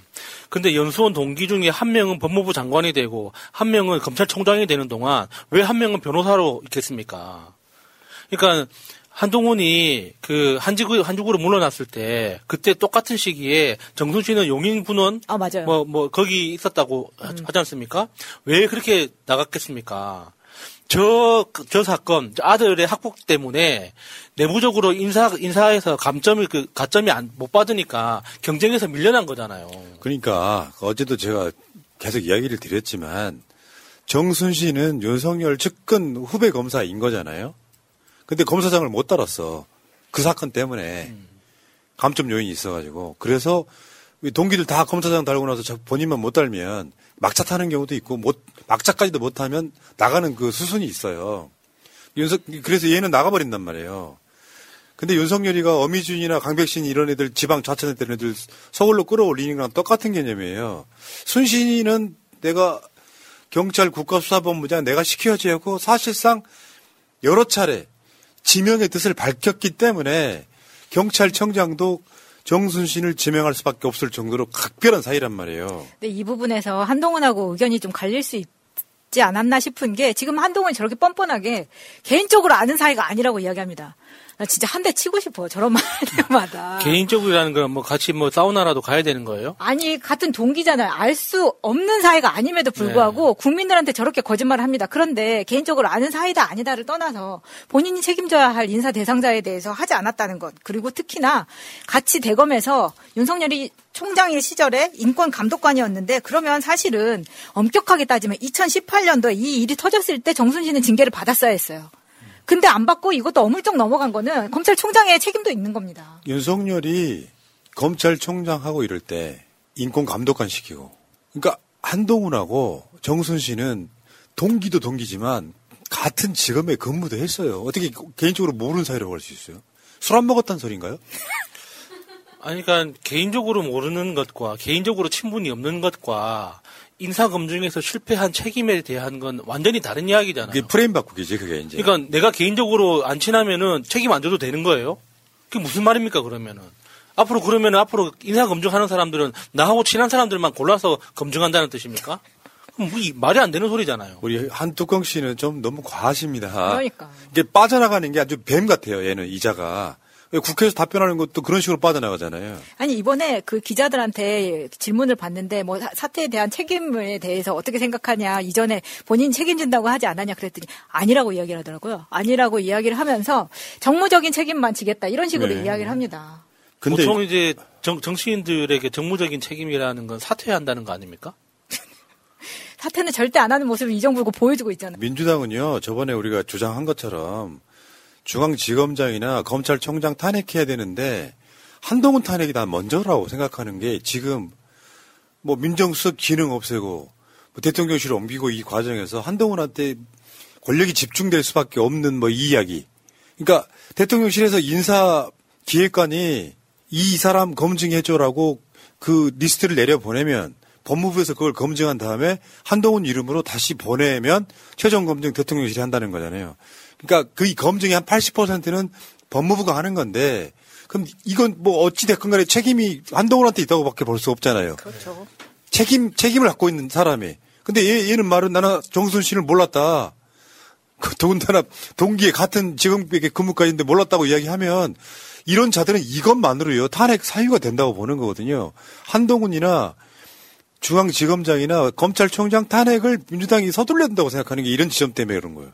자, 근데 문제는 국민의힘도 아주 가관입니다. 주호영 지금 원- 원내대표 인사 검증에 중대한 구멍이 있다고 막 화를 내. 그래놓고 한동훈은 막 지켜. 그 이상하지 않아요? 왜냐하면 정상적인 정권이라면 법무부 장관이 이런 아주 중요한 기능을 가지고 갔어. 심지어 이 사람들은 판사들까지도 인사 검증을 하는 자리에 있어. 근데 이 엄청난 펑크가 났단 말이에요. 그럼 당연히 한동훈을 비판을 해야죠. 한동훈 잘못 없다 이렇게 나오고 있습니다. 아니 근데 이게 이야기가 그 정순신이 친이계이면서 검찰 라인이기 때문에 이게 두 라인이 겹친다는 거예요. 그러다 보니까 이게 지금 친이계 쪽은 부인이 조진형 삼선 의원의 딸 아닙니까?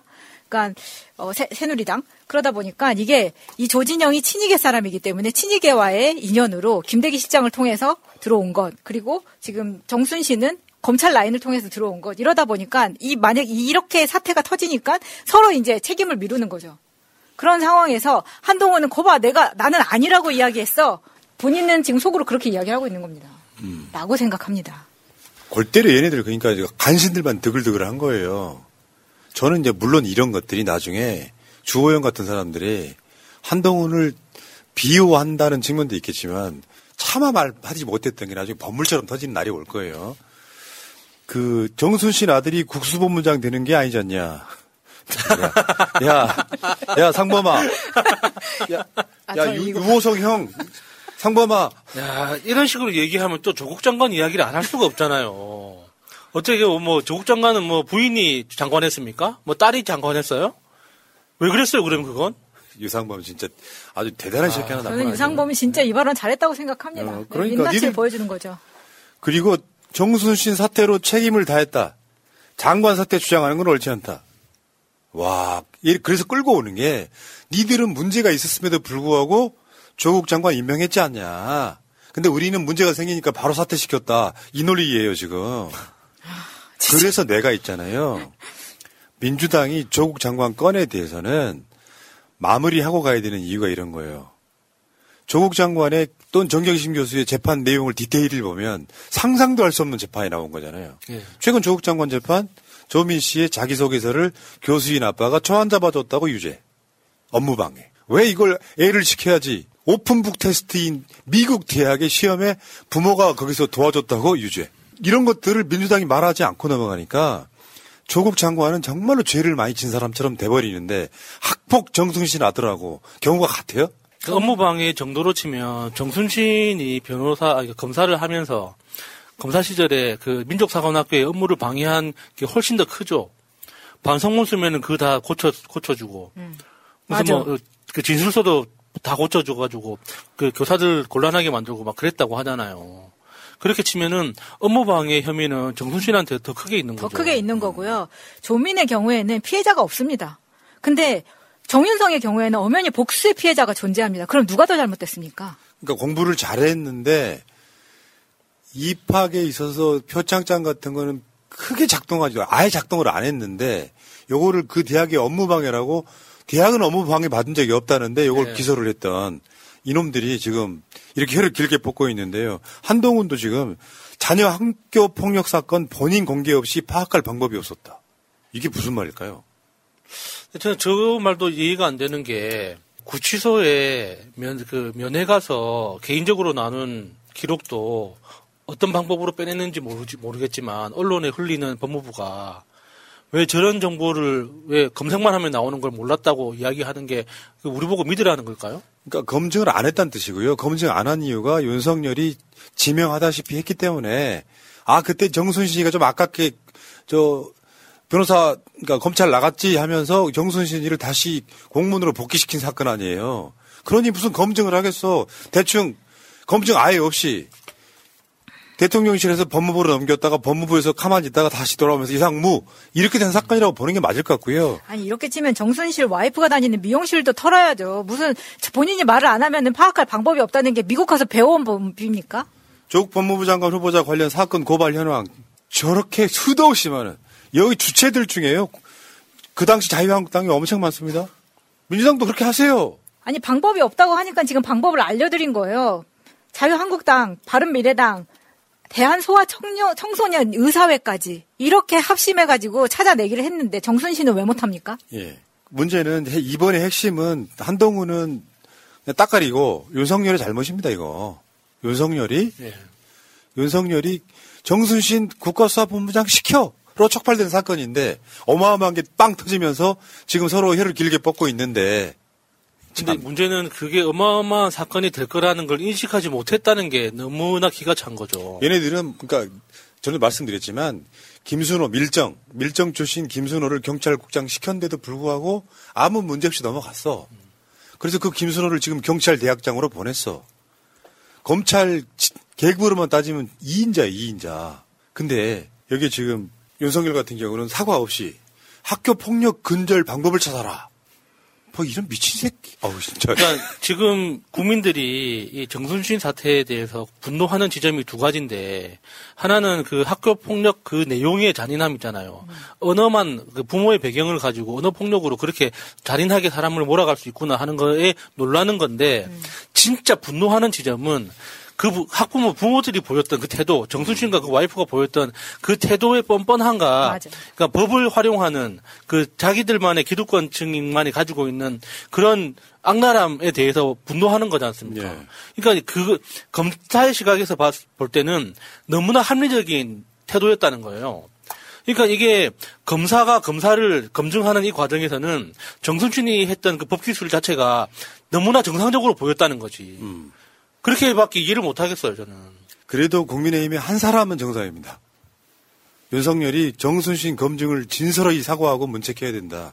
근데 그저가 안 될 거야. 윤석열이 지시한 건데 어떻게 이걸 진솔하게 사과를 하겠냐고요. 저기 외교 나가가지고 쌍욕을 해도 사과하지 않는 자가 뭔 사과를 하겠냐고요. 본인은 절대 사과를 안 할 거기 때문에 지금 그 탓이 법무부 장관한테로 쏠리고 있으니까 한동훈은 굉장히 불편할 거라고 생각합니다. 내가 동의한 인사도 아닌데 이렇게 하면은 나만 욕먹는 거에 대해서 굉장히 네. 화가 나 있을 거예요. 유승민, 이 무책임과 뻔뻔함은 스스로를 특권층이라고 생각하기 때문입니다. 뭐 유승민 씨도 별달라 보이진 않은데 그래도 윤석열 일파보다는 훨 낫지 않을까 이런 생각을 해봐요. 특권층, 민주국가의 특권층은 존재할 수는 있어요. 자본주의 국가에서는 특권층이 존재할 수 있지만 민주국가에서 공식적으로 특권층이 존재하면 안 되죠. 공정과 상식이요? 개나 줘버려. 톨이나 줘버려 이 새끼야. 나쁜 놈의 새끼 진짜. 예, 여기까지 하겠습니다. 유튜브가 들을까봐 조용히 했습니다. 톤을. 아 진짜 열받아서요. 오늘 또 근데 바 욕하지 말라고 엄청 이야기했는데 안 할 수가 없다니까요. 뭐 저런 인간들이 인간 말종들이 정권 잡아가지고 나라 말아먹습니까? 총선과 대선은 같이 합시다. 세상은 오지경 조지경 속이다 결혼 기념일이라고 남편이 꽃을 사왔더라고. 아, 행복하겠다, 언니. 차라리 돈으로 주지. 먹을 수도 없고, 나중에 버리기도 힘들고 말이야. 그러나 마음을 전할 때 꽃보다 좋은 것은 없습니다. 인생에 있어서 돈이 전부는 아닙니다. 꽃은 기쁨과 슬픔을 함께합니다. 새가 날아든다와 연대하는 전국 꽃배달 자미원 꽃집. 010-3608-7576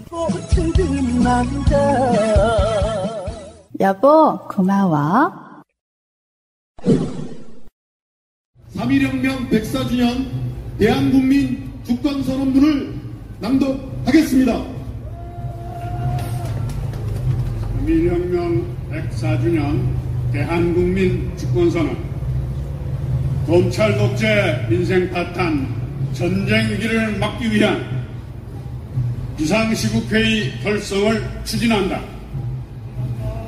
1919년 3월 1일 점호 바로 이 시각 우리 민족은 인류 평등의 대의에 입각하여 일제 식민 통치로부터 민족 자전의 정권을 영역해 하노라 하는 기미 독립선서를 통해 민족 자주권을 선포했다. 그로부터 104년이 흐른 오늘 우리는 이 나라의 주권이 우리 대한국민에게 있음을 다시 한번 통절히 선언한다. 안으로는 동군 왕조의 부패 폭정을 극복하고 밖으로는 외세의 국권 침탈에 맞선 구국운동이 동학 농민혁명이었다면 일제 식민지배에 저항하여 독립의 깃발을 세운 3.1혁명은 우리 민중의 자주 역량이 만들어낸 역사의 이정표였다. 이로써 반제국주의 민족해방투쟁이 들불처럼 확산되어 상해 임시정부를 수립, 민주공화국이 우리의 국체임을 만천하에 공표하였다. 그러나 순국 선열들 피해 대가로 맞은 1945년 8.15 광복은 강대국들의 야욕으로 말미암아 국토는 허리가 잘리고 있어서는 안 될 동족 상잔의 참화를 거쳐 1953년 끝나지 않은 정전 상태로 고착되어 벌써 70년 세월이 흘렀다. 그동안 한반도는 강력한 외세와 이에 결탁한 분단 독재 권력이 동족 간의 증오와 적대를 조장해왔지만 대한민국 국민은 4.19 혁명을 비롯해서 유신 독재 타도 투쟁, 부마 민주항쟁과 5.18 광주 민중항쟁, 87년 6월 시민항쟁, 그리고 빛나는 촛불 혁명으로 대한민국을 세계 우뚝 선 선진 민주국가로 일으켜 세웠다. 그러다 어찌하랴? 세우는 데는 오래 걸리지만 허무는 데는 순식간이라더니 윤석열 정권 10개월 만에 대한민국이 자칫 치명적 위기에 부닥칠지 모른다는 불안감이 엄습해오고 있다. 지난해 이태원 참사에 대한 비겁하고 무책임한 저들의 태도에서 보듯 친일 외세 추종에 더하여 전쟁 불사를 외치는 이 막무가내 정권을 그대로 두었다가는 무슨 일이 터질지 모르겠다는 절박한 위기감에 빠져 있다. 국제적으로는 자국 중심의 일방적 단극 체제로 세계를 주도하려는 미국의 굴기하는 중국의 팽창으로 이제 세계는 다자적 다극 체제로의 지각 변동이 일어나고 있다. 민심과 민생을 아랑곳하지 않고 시대 착오적인 탄압과 정치 보복에만 열중하는 윤석열 정치 검찰적 검찰 집단에게 위기의 대한민국을 그대로 맡길 것인가? 대체 언제까지 미국에만 의존할 것이며 어떻게 지금도 일본을 끌어들일 생각을 하고 있단 말인가? 우리는 지난한 세월의 역정에서 얻은 지혜와 용기를 발판 삼아 호랑이의 눈으로 주위를 살피되 소의 신중한 발걸음으로 나아가지 않으면 안 된다. 우리가 직면한 과제들의 거센 도전은 누구도 피할 수 없고 어디라고 숨을 곳 없는 중차대한 사안들이다. 이제 민주주의와 역사를 거역하는 세력을 제외한 이 땅의 남녀노소 모든 계층의 시민들이 일어나 서로 손을 맞잡고 이 문제들을 해결해 나아가야 한다. 마땅히 행동과 실천이 중요하다.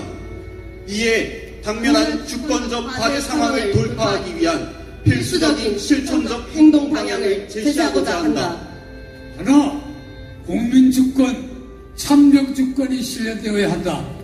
우리나라 헌법 제1조는 대한민국은 민주공화국이며 모든 권력은 국민으로부터 나온다고 국민주권을 분명히 규정하고 있다. 하지만 무도한 검찰권과 무절제한 행정권 남용으로 인한 상권분리 파괴, 국회 기능 무력화와 국정원, 감사원 등 사정기관들을 바로로 말미암아 대한민국의 민주주의는 기본부터 파괴되기 시작했다.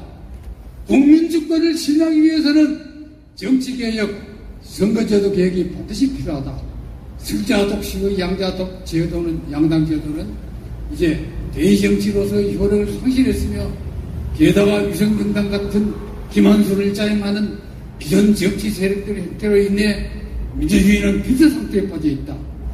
죽어가는 민주주의를 되살리기 위해서는 국민의사가 제대로 반영되는 올바른 선거제도를 비롯한 정치개혁은 물론이요 시민이 직접 정치에 참여하는 직접 민주주의 자치 국권이 실현되어야 한다. 이것이야말로 가장 기본적인 국민 주권이요 참정 정권이다. 둘, 언론 주권을 확립해야 한다.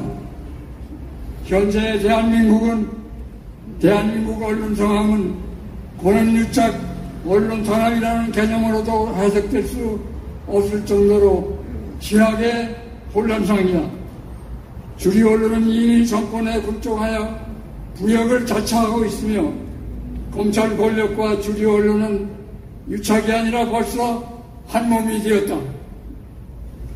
정권 유지를 위한 여론 조작의 사활을 건 윤석열 정권은 언론 자유라는 기본적 민주적 기본 질서를 뿌리채 짓밟고 있다. 방송 매체를 장악하기 위한 권력의 행포가 노골적으로 드러나는가 하면 정체를 알 수 없는 일부 인터넷 매체들은 의도적 가짜뉴스, 편향뉴스로 시청자의 눈을 어지럽히고 있다. 언론이 바로 서지 않으면 그 어떤 것도 바로 설 수 없다. 오로지 진실만을 전, 전하는 당당한 언론 주권을 확립해야 한다. 셋, 경제 주권을 확립해야 한다.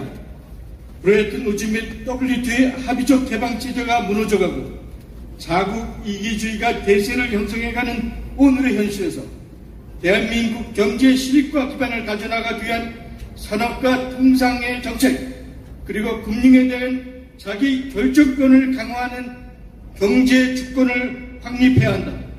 미국과 서방, 중국과 러시아 등 강대국이 패권 경쟁에 주눅들어 목소리도 내지 못하는 인도, 인도네시아, 베트남, 남아공, 브라질 등 유력 개발도상 국가의 정부 및 시민사회 간 교류를 높이는 공공외교를 확대하는 것이야말로 경제 주권을 향한 필수 조건이다. 네, 노동 주권이 보장되어야 한다. 온 국민의 절대 다수가 노동자인 현실에서 노동자의 근로 조건을 개선하고 노동 3권을 확실하게 보장하는 일은 무엇보다 중요한 일이다.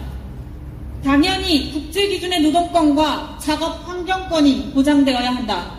윤석열 정권에서 자행되고 있는 노동에 대한 사상적 음해, 사찰을 통한 노동자 탄압은 당장 중단되어야 한다. 노동 주권은 헌법에 보장된 기본권이며 노동자들의 정치적 선택과 행동은 마땅히 존중되어야 한다. 다섯,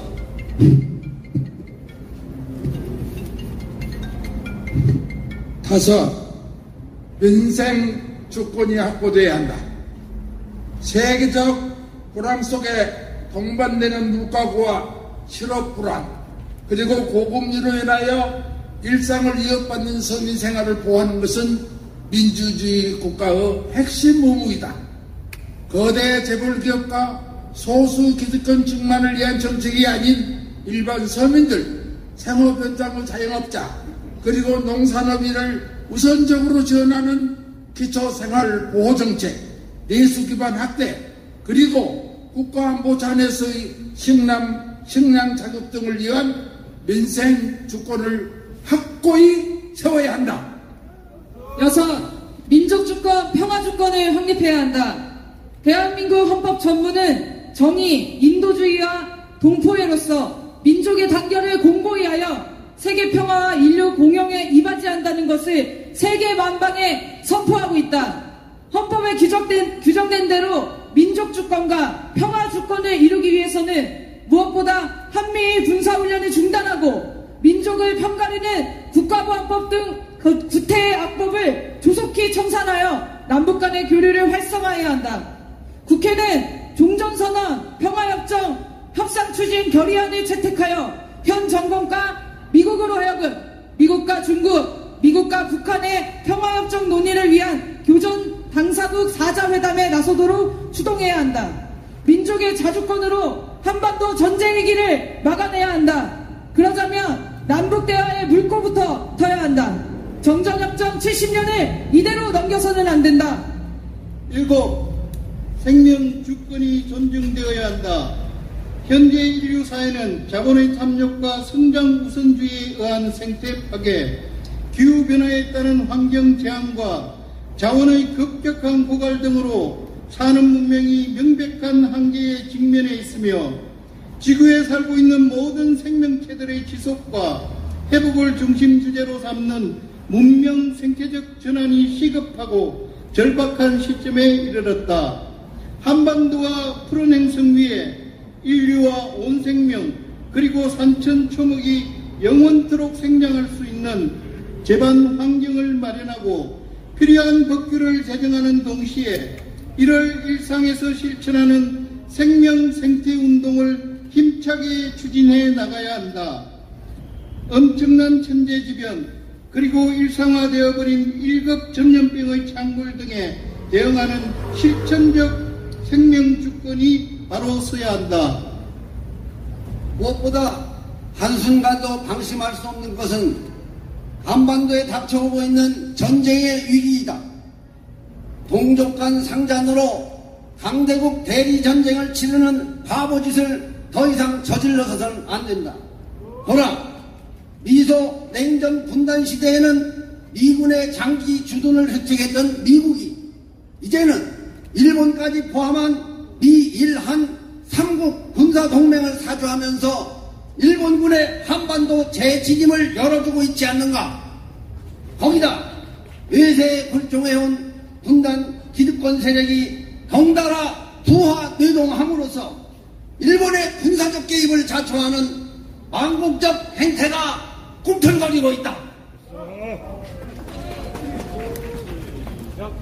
이에 104년 전 일제 중공 앞에 대통으로 맞섰던 대한독립 만세 외침을 가슴에 새기면서 2023년 개묘년에 오늘 우리, 우리는 또한 세력을 이 땅에서 척결하고 민족 자존과 국민 주권을 실현하는 우리 모두 입장에 나아갈 것을 선언한다. 아울러 이를 실현하기 위해 대한민국 반반복복에 검찰 독재 인생관판 전쟁의 기회를 막기 위한 비상시국회의를 결성함을 만천하에 선포한다. 3.1혁명 140주년을 검찰 독재 인생관판 전쟁 기회를 막기 위한 비상시국회의 추진위원회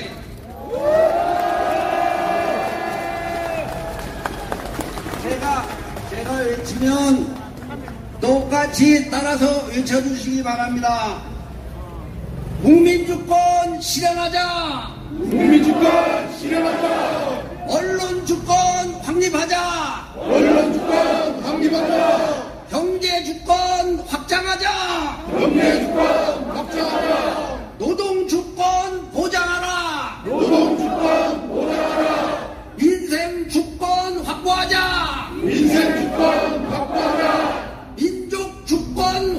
확립하자. 민족 주권 확립하자. 평화 주권 확보하자. 평화 주권 확보하자. 생명 주권 확보하자. 생명 주권 확보하자.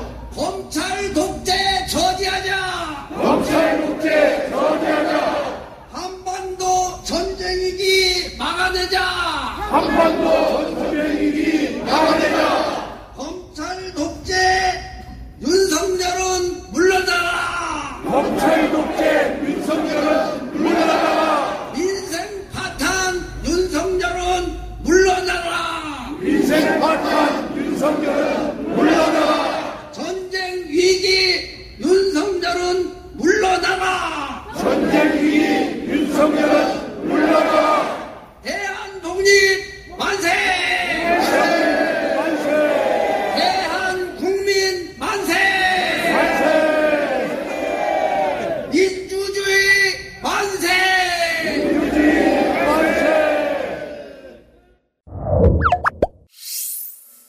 윤석열 대통령님, 이번에는 기업 장악입니까? 윤석열 대통령의 대선 캠프 경제 고문을 지낸 윤진식 전 산업자원부 장관이 KT 차기 대표직에 지원하며 유력한 후보로 등장했습니다. 대통령실은 잘 모른다면서도 주인 없는 회사들의 굳은 관행을 타파하는 것이 대통령의 시각이라고 밝혔습니다. 윤진식 전 장관의 KT 대표 지원이 사실상 대통령의 뜻임을 밝힌 것이나 다름없습니다. 우리 금융지주 신임 회장이 임종용 전 금융위원장으로 교체되며 관치금융의 우려가 현실화된 마당에 통신까지 관치에 나서겠다는 것입니까? 통신 관력, 통신 관련 경력이라고는 전무한 대선 캠프 출신을 낙하산 인사로 투입하는 것이 윤 대통령이 말하는 공정과 상식에 부합하는지 묻지 않을 수 없습니다. 대통령 측근과 모피아들을 기업 수장으로 내리꽂는 관치가 주인 없는 회사들의 굳은 관행을 타파하는, 타파하기 위한 길일 수는 없습니다. 오히려 지금까지 진행된 금융권, 통신사 때리기가 권력 장악에 이어 기업 장악을 위한 포석이었다고 볼 수밖에 없습니다. 민생과 경제가 그 어느 때보다 어렵습니다. 그런데도 위기 극복 해법은 내놓지 못하면서 보훈 인사, 낙하산 인사로 관치 시대를 열겠다는 것은 국민에 대한 배신입니다. 윤진식 전 산업자원부 장관은 지원 의사를 즉각 철회하고 대통령실도 기업 장악 의도를 멈추기 바랍니다. 이게 나라냐? 이게 나라냐? 우리는 끝까지 간다. 촛불이 이긴다.